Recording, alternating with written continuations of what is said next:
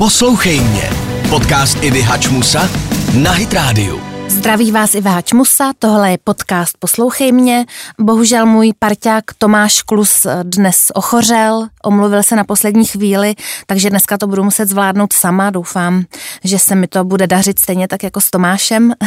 A dnes se budeme eh, bavit, povídat si o takzvaných rodinných konstelacích.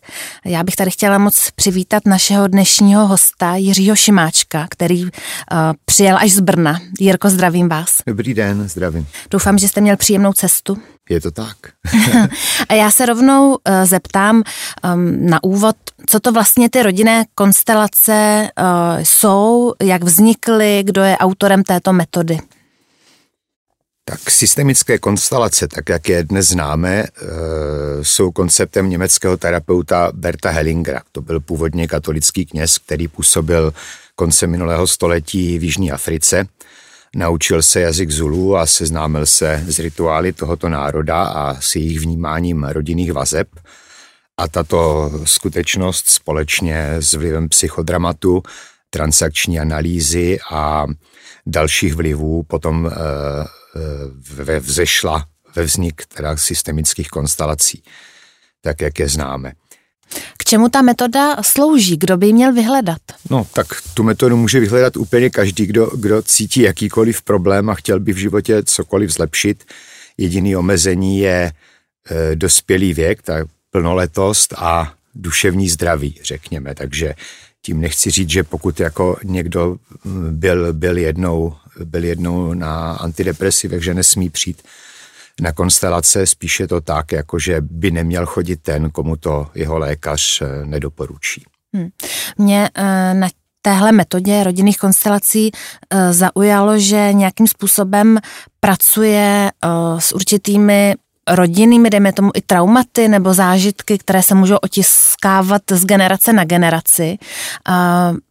Mohl byste uvést třeba nějaký příklady, kdy tam se nějaký, nějaká věc, nějaký zážitek, nějaká zkušenost uh, nějakým způsobem promítá i na ty další generace? No, většinou v uh, konstelacích se ukazuje, že uh, největší, největší vliv na to, že máme nějaký nezdar nebo něco se nám nedaří nebo že potřebujeme něco vyřešit, je právě něco, o čem jsme vlastně z minulosti svého systému nevěděli. Takže je to spíš jako nevědomé přejímání nějakých problémů.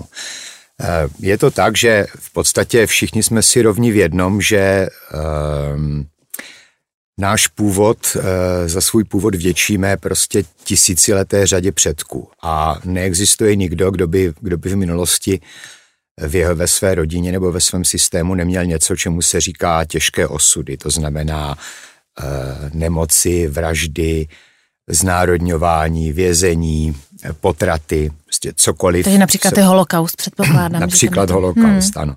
Ono není náhoda, že, že ty systemické konstelace vznikly po druhé světové válce, že jo. Uh, takže, takže my vlastně v nich řešíme spíš problémy, které na nás dolehly ze strany předků, aniž, by, aniž my bychom o tom věděli. Mm-hmm, takže je to většinou ne, nevědomý nějaký, Ano, nějaký je, je to co si mhm. jako, jako nevědomý, nechci říct přenos, přenos je hloupé slovo uh, z toho důvodu, že má v psychologii nějaký už jiný význam, jo, takže, takže přenos jako není, není úplně vhodný pojem, ale je to něco, co prostě, co prostě získáme díky, díky problémům v naší minulosti. Mhm. A doporučoval byste tady tu rodinnou konstelaci um, rodičům, kteří, dejme tomu, si nevědí rady s, s tím, jak přistupovat k těm potomkům, s výchovou. Mají pocit, já dám možná příklad ještě. Uh, přijde maminka, dejme tomu, do terapeutické ordinace a říká, víte, mám starosti, můj syn, který mu je 8 let, On je strašně úzkostný a strašně si nevěří, má hrozně nízký sebevědomí, pořád říká, já to nezvládnu, jsem hrozný, nic mi nejde, nic neumím. A já se potom třeba té maminky zeptám, a vy sama si věříte? A ona řekne, já, já si absolutně nevěřím. Já mám hrozně nízký sebevědomí a už to takhle měla moje maminka i její babička. Je tohle třeba taky něco, co se nějakým způsobem je jako zakódováno, nebo si to, nebo se to vlastně učíme od těch svých předků? Já nevím, jestli se to přímo učíme. Já jako konstelace se ani tak eh, nevěnuju tomu, co jsme, co jsme vyloženě odkoukali, jako spíš, eh, jako spíš tomu, co, co děláme nevědomě, nebo jak nevědomě reagujeme na nějaký, na nějaký potíž minulosti. Ale zadání, které jste měla, to znamená, eh, chci být lepší matka, chci si líp rozumět se svým dítětem, je docela častý zadání v konstelacích. Eh, bývá i zadání, to se mi líbilo moc, přišel jeden mladý muž, který, který eh, s partnerkou čekal dítě a ten chtěl ještě před narozením dítěte konstelaci na to, aby byl co nejlepší otec. Jo. Tak to bylo od něj hrozně hezké a ta konstelace byla velmi pěkná. Takže ano, tohle je relativně běžné nebo standardní zadání, jak, jak být lepší rodič, ale samozřejmě konstelace Eh, se nezaměřuje na to, aby řešila eh, to dítě, které tam není. Že jo? Zaměřuje se čistě na to, aby, aby pracovala s tím klientem, který přišel. To znamená v tom případě, který jste uvedla eh, s tou maminkou. Uh-huh. A co například, když jste uvedl ten hezký příklad s tím uh, tatínkem nastávajícím, uh, tak dokážete říct, na co se tam potom zaměřujete v té terapii, jak to vlastně probíhá? Ta konstelace jako taková je svým způsobem po každé jiná a člověk není schopný úplně, úplně předem říct, jak vlastně bude probíhat a co se v ní bude řešit, na jaký, na jaký problém se narazí. Ale když trošku zjednoduším a trošku sobecním, snad, snad to nebude přes příliš, tak téměř vždycky když někdo na konstelaci přijde poprvé, tak ať už má zadání jakékoliv, ať už přichází s jakýmkoliv přádím, tak téměř vždy se řeší vztah jeho a jeho rodičů. To je vlastně hrozně důležitý téma v psychoterapii, bych řekla, že, že ten vztah s těmi rodiči tak nějak hodně ovlivňuje to, jak se třeba i chováme ke svým vlastním dětem. O psychoterapii toho vím málo, takže nemůžu porovnávat, ale fakt je, že v konstelacích prostě asi není člověk, který by nenarazil na to, že by, že by tam měl model, kde by někdo zastupoval jeho a jeho rodiče. Skoro, skoro vždy poprvé, kdo přijde na konstelaci, tak se mu tam něco takového děje v ní. Hmm. A mm, dá se říct, že když už používáme teda ten termín rodinné konstelace, eh, existuje nějaká konstelace, která je a dejme tomu mm, ideální, eh, funkční? Uh, ano, existuje jakási, jakási z praxe okoukaná nebo i, i, i vyčtená podle Berta Hellingera něco, jak má rodina vypadat, jak má být rozestavená v tom modelu, jo? Kde, kde stojí tatínek, kde maminka, kde děti. Eh, v podstatě ale je to, je to takové jednoduché uspořádání, které jde jenom o to, že v každém systému přednost má ten, má ten nejstarší, to znamená, aby děti se vzájemně ne, nepředbíhaly a nepřeskakovaly, aby mladší vědělo, že je mladší a nehrálo si na staršího. Tohle by byly takové nějaké obecné nebo, nebo hodně jednoduché poučky, ale nejsou podstatné. Ta, ta konstelace si to vždycky jako nějak vyřeší a ukáže, jak to má být a není, není celkem nutné, abych já vlastně příliš a priori věděl, jak to má předem vypadat. Mm, takže vy nemáte v hlavě nějaký ideální výsledek uh, při té metodě? Kdykoliv má člověk v hlavě ideální výsledek, tak, tak potom, potom ta praxe jako mu ukáže, jak, jak moc byl mimo, takže, takže nejlepší je vlastně nic, nic příliš neočekávat mm. a prostě pracovat a, a snad musím zaklepat, že neznám příklad, kdyby se, kdyby se nezadařilo. Jo. Jak obyčejně probíhá tady ta metoda? Jak, kolik vyžaduje času? Jak, dlo, jak často se scházíte? Jak dlouho s těmi klienty? No, na takový standardní seminář přijde, přijde několik klientů, že jo, hmm. a postupně, postupně, jak se dostávají na řadu, takže ten jeden konkrétní klient se mi pokusí vysvětlit, v čem je problém nebo co bych chtěl spravit. Zjednodušeně tomu říkám, že si stanoví zakázku. Většinou, většinou nějak s mojí pomocí prostě to zjednodušíme na úroveň jedné, dvou vět, abychom věděli, co je potřeba udělat a co je potřeba spravit. No a potom z živých lidí, kteří, kteří, se, kteří se toho konstelačního semináře zúčastní, se postaví živý model jeho systému něco jako úvodní rozestavení. A na těch lidech většinou je poměrně dobře vidět, jak se cítí nebo jak jim je, jestli je jim dobře, špatně, komu je líp, komu hůř, kdo by chtěl stát někde jinde. Případně se jich na to člověk jako postupně doptává a klient, klient ten proces sleduje, vidí, vidí jakýsi úvodní obraz z toho svého modelu, své konstelace a postupně sleduje, jak eh, se jemně pokoušíme ten eh, původní model, v kterém byl nějaký problém, dostat do nějakého harmonického stavu nebo do harmonické situace, tak aby všechny části toho modelu, to znamená všichni členové jeho systému, například všichni členové rodiny, když se budeme bavit konkrétně o rodině, eh, se cítili v tomhle postavení dobře. A ve chvíli, kdy to tak je, tak eh, ten klient za prvé to vidí, jak to vypadá, když je to správně, a za druhé si tam místo toho, kdo ho do té doby zastupoval, může stoupnout sám a v podstatě na, řekl bych, tělesné úrovni zažít, jak to vypadá nebo jak by to mělo vypadat, když je všechno v pořádku. A teď už je to trošku moje spekulace, díky čemu to funguje, ale já se domnívám, že eh, tím, že on jaksi fyzicky zažije, jak to má být správně a jak to má být v pořádku, tak v dalším životě má jakousi tendenci se do toho správného nastavení vracet automaticky. Uh-huh, uh-huh. Um, hodně pracujete s rodiči, jste vlastně řekl, že tam často chodí, um, aby vyřešili nějaký problém doma v té rodině. Um, dokázal byste schrnout, uh, jaké jsou vlastně ty hlavní problémy nebo starosti, se kterými za vámi lidé, rodiče chodí? Nejčastější, nejčastější důvod, proč lidi chodí na konstelace, jsou vztahové problémy. Ale bývá to třeba i, já nevím, častá, častá nemocnost, bývá to hledání partnera. Jasně, to se jako většinou netýká rodičů, jo, ale hledání partnera je častý. Bývají to finanční starosti. Jo. Hodně lidí prostě tímhle způsobem chce řešit svůj vztah k penězům. Jo. Konstelace jim samozřejmě nezajistí, že druhý den dostanou jako vysokou výplatu, ale narovnají jejich vztah eh, k tomu, co jsou to peníze, co je to práce, co je to vydělávání.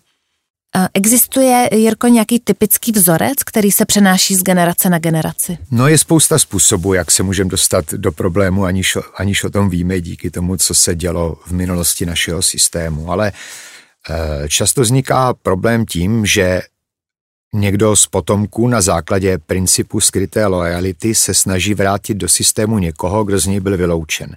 To znělo poměrně složitě, ale já to vysvětlím na poměrně jednoduchém příkladu.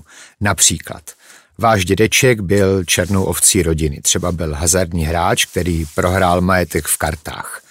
Rodina ho vyloučila ze svého středu, to znamená nemluví o něm a po jeho smrti se všichni tváří, jako kdyby nikdy nežil. Prostě kvůli jeho prohřeškům mu jaksi upřeli právo na jeho místo v systému. A pak je poměrně pravděpodobné, že třeba jeho vnuk, který o něm nikdy ani neslyšel, ani ho nepoznal, bude nevědomky napodobovat jeho osud. Někdy až, někdy až směšně věrně napodobuje jeho osud. Jo. Takže to je jeden, jeden z příkladů, eh, jak nechtěně přebíráme nějaké problémy z minula. A myslíte si, že takovou obranou eh, proti tomu, aby dejme tomu ten vnuk přejal to chování toho dědečka, je, aby se o tom mluvilo v té rodině? Je správné mít taková to tabu a tajemství v rodině?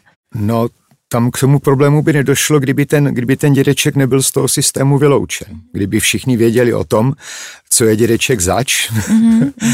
a prostě udržovali ho v paměti a jak si, jak si při životě jako kteréhokoliv jiného předka, tak by to, to dítě, ten jako poslední, nebo v konstelacích se říká ten nevinný, nemusel nevědomky ho vtahovat zpátky do systému nedošlo by k tomu, čemu se říká ta skrytá loajalita nebo nevědomá loajalita, kterou, kterou ten potomek eh, napodobuje toho, toho předka.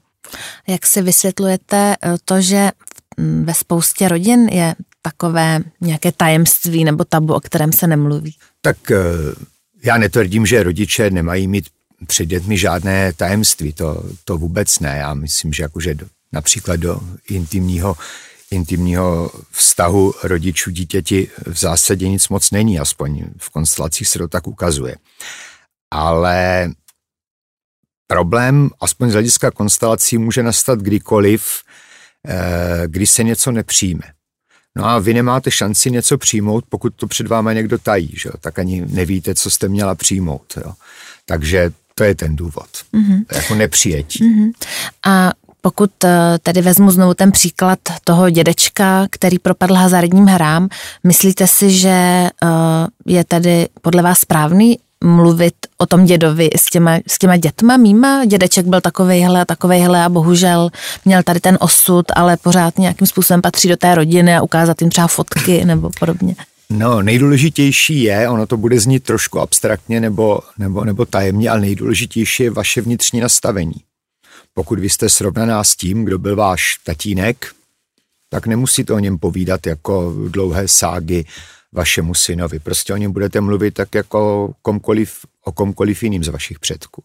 Tam jde o to, aby vy jste ho jaksi nevědomky nebo, nebo polovědomě nezatajila a nenesla v sobě jakési přesvědčení, hlavně ať moje dítě není jako byl on. Mm-hmm. To někdy maminky dělají e, se svými se svými bývalými partnery nebo soci svého dítěte. Jo. Mají jakousi představu, hlavně pro Bůh nebuď jako on. No a pak se stane přesný opak. No. Hmm.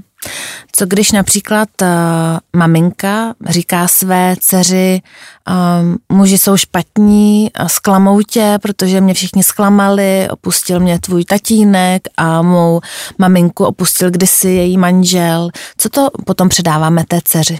Z hlediska konstelací, pokud by to jenom říkala a vnitřně by, vnitřně by věděla, že to je jakási běžná jako běžná jako stížnost, ale někde v hloubi duše si vážila toho okamžiku, eh, kdy její dítě přišlo s tím mužem na svět, tak se asi neděje nic. Lidi toho napovídají, eh, to asi není takový problém. Horší je, když, když je to jako vnitřně zakořeněné, opravdu jako stoprocentní přesvědčení o tom, že muži, muži jsou špatní. No tak když jsou muži špatní, tak tím pádem nemůže být dobré vaše dítě, protože ono je z půlky váš muž, že jo. Takže to v tom dítěti zasévá nějaké pochybnosti o, so, o sobě samotném, se dá říct. Tak v zásadě by mu tímhle bylo sděleno minimálně z jedné poloviny nejsi dobrý. Právě posloucháte podcast Poslouchej mě. Stále posloucháte podcast Poslouchej mě, já jsem Iva Hačmusa a se mnou je tady lektor Jiří Šimáček, který se zabývá rodinnými konstelacemi. Jirko, mm, co byste se dozvěděl sám o své rodině, o sobě na základě rodinných konstelací? To hlavní, co jsem se dozvěděl, je, že jsme si všichni rovní, že máme v zásadě plus minus všichni stejné potíže, že neexistuje člověk, kde za tisíc let jeho předků by se neděli, neděli těžké osudy, kde by nebyly problémy, kde by nebyly nemoci, kde by nebyly předčasné úmrtí, potraty, třeba i vraždy, třeba i vězení. Prostě v tomhle jsme si všichni rovní. Všichni sebou nesem zátěž několika tisíců, několika tisíců let našich předků a jediné, co s tím můžeme udělat, je uvědomit si to, že jsme stejní jako všichni a podívat se k tomu, co nás předchází prostě s otevřenýma očima, bez nějakých předsudků, bez nějaké sebekritiky, ale i bez nějaké píchy, prostě brát život a naše předky takový, jací jsou a jak přichází. Možná to platí o nás samotných bráce, takové, když mluvíme o těch rodičích, že možná, jak jste předtím použil uh, ten výraz být s něčím vnitřně stotožněn nebo mít nějaký vnitřní nastavení, který, uh, který říká, já jsem v pohodě taková, jaká jsem, jsem dost dobrá máma, dejme tomu. No tak, abych, abych měl o sobě představu, že jsem v pořádku, že nejsem o nic horší než všichni ostatní, tak samozřejmě musím mít stejnou představu o svých rodičích. Jo, tam to, to nedává smysl ani z hlediska té nejběžnější selské logiky. Přece já nemůžu být skvělý, když mý rodiče by dělali všechno špatně. Jo. Mm, mm. Ale často to, eh, musím se přiznat, slýchávám od rodičů, že jejich vlastní rodiče uh, selhávali. Hodně často slýchám, uh, naši na mě byli zlí, psychicky mě týrali, s matkou se prakticky nevidím, s otcem jenom na Vánoce a uh, častokrát vidím i ty problémy v té, v té rodině, tedy té maminky, která přijde. Myslíte si, že to má velký vliv to, že si nedořešíme ty vztahy se svými rodiči? No, lidi si v reálném životě lidi si ubližují. To se může stát, že vám, že vám ublížil někdo z vašich rodičů. Uh, jestli to jenom trochu jde, bez konstelací poradit, tak spíš bych to vzal tak, uh, dělali to nejlepší, co mohli. A samozřejmě někdy se prostě mýlili, jo. Někdy neodhadli situaci, třeba kvůli tomu, jak se někdo choval k ním a zachovali se ke mně prostě nehezky a ublížili mi. To se může stát. Že mi někdo ublížil, to se stane. A myslíte si, že, nechci říct úkolem rodiče, nebo nějakou touhou toho rodiče by mělo být ty vztahy napravit s těmi vlastními rodiči, nebo to opravdu v nějaké chvíli můžu nechat být a říct si, no tak dobře, tak holce s mámou nebudu výdat, protože si nerozumíme, nejde to, tu cestu jsme si nenašli. Nebo je vždycky nějaká šance, že se to napraví, ten vztah? Pokud by se někdo trápil tím, že se nestýká s rodiči, nebo že si s nimi nerozumí, no tak prostě může přijít na konstelaci, že jo. A je to, je to jedna z cest, jak pomoct, ale já netvrdím, že je nějaká strašná povinnost e, mít jako napravený krásný vztah a strávit spolu každé Vánoce, pokud jako se ti lidi pohádali, já bych do toho nikomu nemluvil. Tam je důležitý to vnitřní přesvědčení, že i kdyby nikdy, tak v okamžik, kdy mě splodili, nebo kdy mě maminka porodila, tak to bylo v pořádku. Možná teď mě napadá ještě takový slovo odpuštění, možná trochu i odpustit nějaké věci, které se nám staly v minulosti a které si neseme. Je to i třeba součást té, té metody těch rodinných konstelací, nebo tam to nepatří, tady to slovo?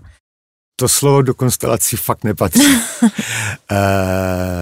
to je, jak to říct, uh, když mám pocit, že někomu mohu odpustit, tak si musím připadat lepší než on. Uh-huh. Takže to vlastně potlačuje ten princip té rovnosti, o které jste mluvil, že, že vlastně... Řekl bych to, řekl bych to mhm. tak. Pokud mi někdo ublížil, například, já nevím, mě třeba fyzicky trestali a... Ano, ano. tak hmm. potom asi v té konstelaci by se to řešilo, pokud by tam se ukázalo, že tohle je problém, jinými slovy, než odpouštím ti. Tam by to bylo spíš tak, že by zástupce toho dítěte řekl zástupce tomu krutému nebo trestajícímu rodiči ublížilo mi to.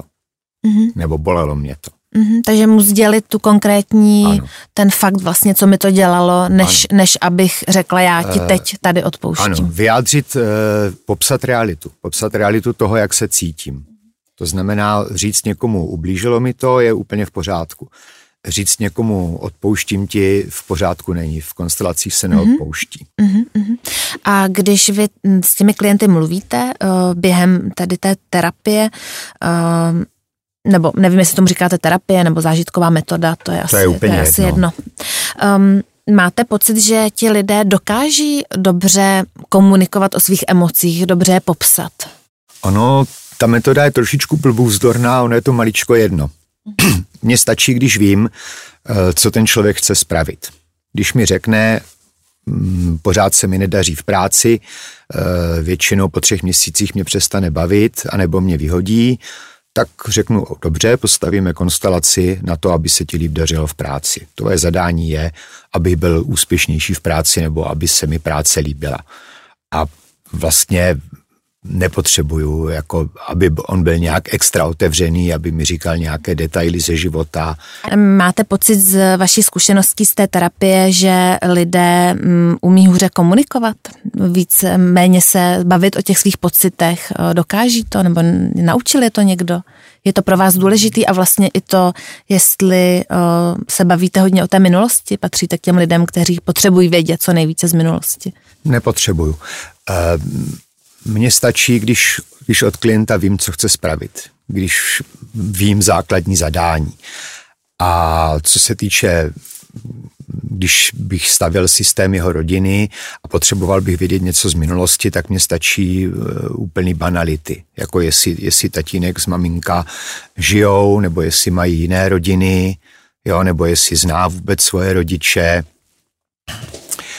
A případně, když se tam jako ukazuje nějaký problém, že jo, tak, tak se třeba doptám, jo, jestli náhodou se tam nestalo nějaké znárodnění, nebo jestli někdo nebyl nebo někdo nebyl ve vězení, ale nepotřebuju vědět nějaký detaily a už rozhodně ne intimní detaily. Někdy se, někdy se něco ukáže, jo? někdy se ukáže, babička nebyla z nějakého důvodu spokojená s dědečkem a dědeček se dívá na úplně jinou stranu, než je babička, tak mm-hmm. možná, možná měl nějaké jiné dámy nebo nějaké jiné zájmy. Tohle se může ukázat, ale... Nepovažujete to za úplně klíčové k tomu úspěchu? Rozhodně nepotřebuju, aby mi, aby mi kdokoliv říkal nějaké detaily e, ze svého života intimního nebo nějaký, nebo popisoval nějaké rodinné tragédie. Ano, pokud prostě tatínek umřel, když klient byl malé dítě, tak jako většinou potřebuji, aby mi to řekl, ale i kdyby mi to neřekl, no to tam stejně bude poznat. Mhm. Já mám teď takovou otázku, Jirko, která se úplně netýká té metody těch rodinných konstelací, je spíš taková obecná. Vy jste zmínil to, že si neseme, dejme tomu, určitou historickou zátěž, že časy byly zlý, že byly války, byly, nevím, hladomory, nemoci, holokaust, národnění.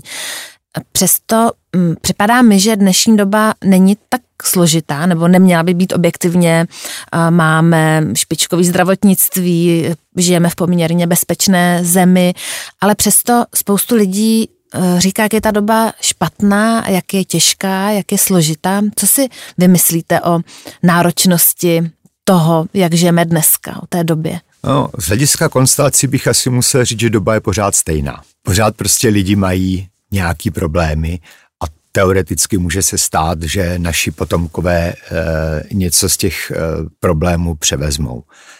A jak jestli se ptáte na nějakou společenskou situaci, tak to opravdu z hlediska konstelací mi to vůbec e, nepřísluší hodnotit. Jenom jako úplně normální člověk bych řekl, ano, mě osobně v téhle zemi se žije velmi dobře. No a asi každý, kdo se někdy podíval mimo Evropu do Ázie nebo kamkoliv do nějakých chudších oblastí, tak zřejmě asi mi dá zapravdu v tom, žijem ve světě, kde je nám poměrně dost dobře.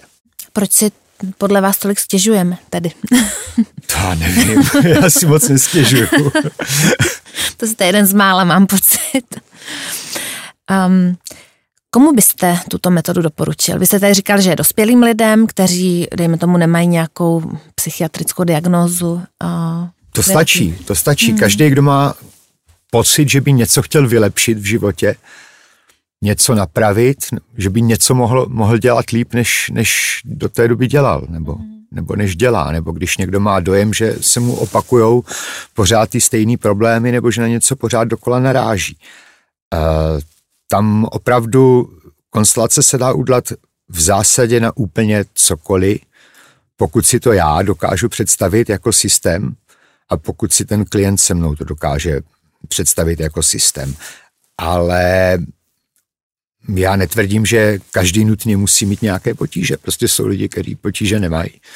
Tak eh, je to skvělé a, a v podstatě můžeme jako to přát a, a v, dobrém, v dobrém trošku závidět a já netvrdím, že každý musí na konstelaci, že jo? Ale, ale vždycky je co zpravovat podle mě. Jakou roli hraje osobnost toho terapeuta v těch rodinných konstelacích? No, myslím, že nějakým způsobem trochu ze svého temperamentu tam, tam projevíme asi u těch konstelací. No.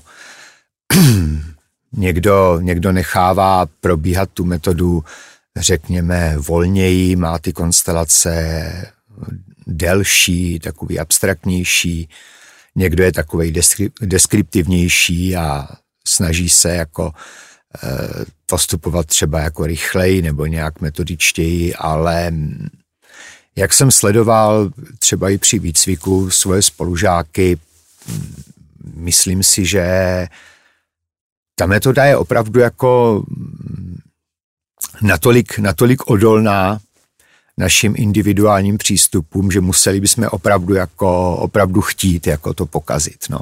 Uh-huh. A už jste měl někdy i pocit, že se vám to neúplně podařilo? Je to normální i v té, v té vlastně terapii, že si řeknete, dneska jsi měl lepší den a dneska zase horší den? Je to, je to možné si to takhle zreflektovat potom? Někdy se stane, že mám dojem, že, že se klientovi zakázka vyřešila z poloviny a ne celá. To se někdy stává. Mm-hmm. Jo, že konstelujete nějaké zadání, které na první pohled vypadá poměrně jednoduše a dostanete se do, jakého, do jakéhosi bodu, kdy se něco vyřešilo, ale nevyřešilo, nevyřešilo se ještě úplně všechno. Mm-hmm. A on člověk jako i sebezdravější a sebebdělejší nevždy je schopen pobrat dvouhodinovou kládu. Takže někdy se prostě stane, že tomu člověku vysvětlím, to je to, kde, kam jsme dnes mohli dojít. Mm-hmm. Urazili jsme nějaký kus cesty a nejsme Urazili jsme úplně. nějaký hmm. kus a třeba příště zbytek, nebo třeba příště něco dalšího, ale není to, není to něco, co by se dělo často. Možná na závěr se ještě zeptám, Jirko, protože náš podcast Poslouchej mě je určen především rodičům. Teď se vás zeptám jako, jako člověka Jiřího Šimáčka, ne úplně jako lektora rodinných konstelací.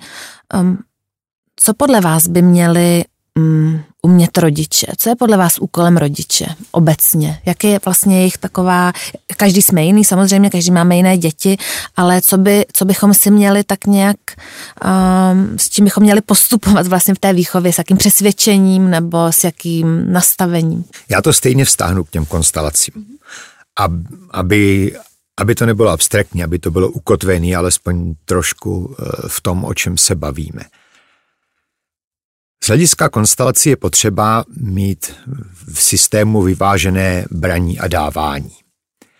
A když eh, to skonkretizujeme na vztah rodičů a dětí, tak eh, svým způsobem to rodiče mají velmi jednoduché.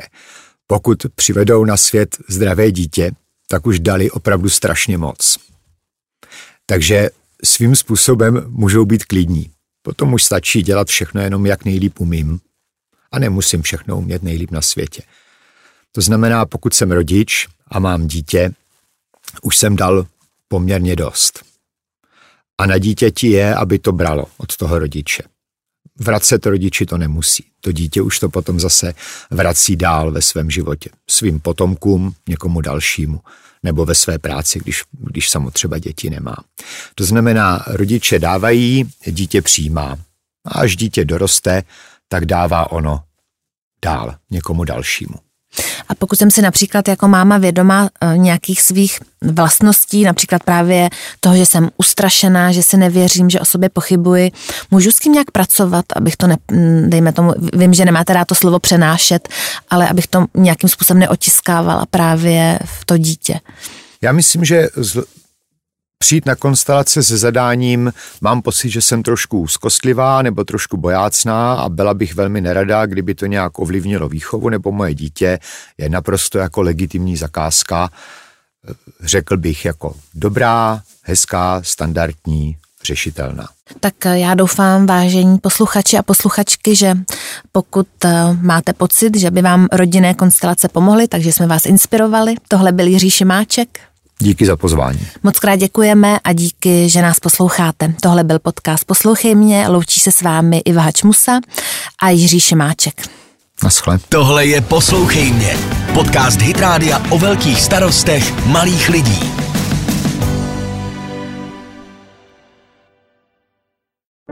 Falkensteiner Hotels and Residences to jsou prémiové hotely v oblíbených destinacích Chorvatska, Itálie, Rakouska i Jižního Tyrolska.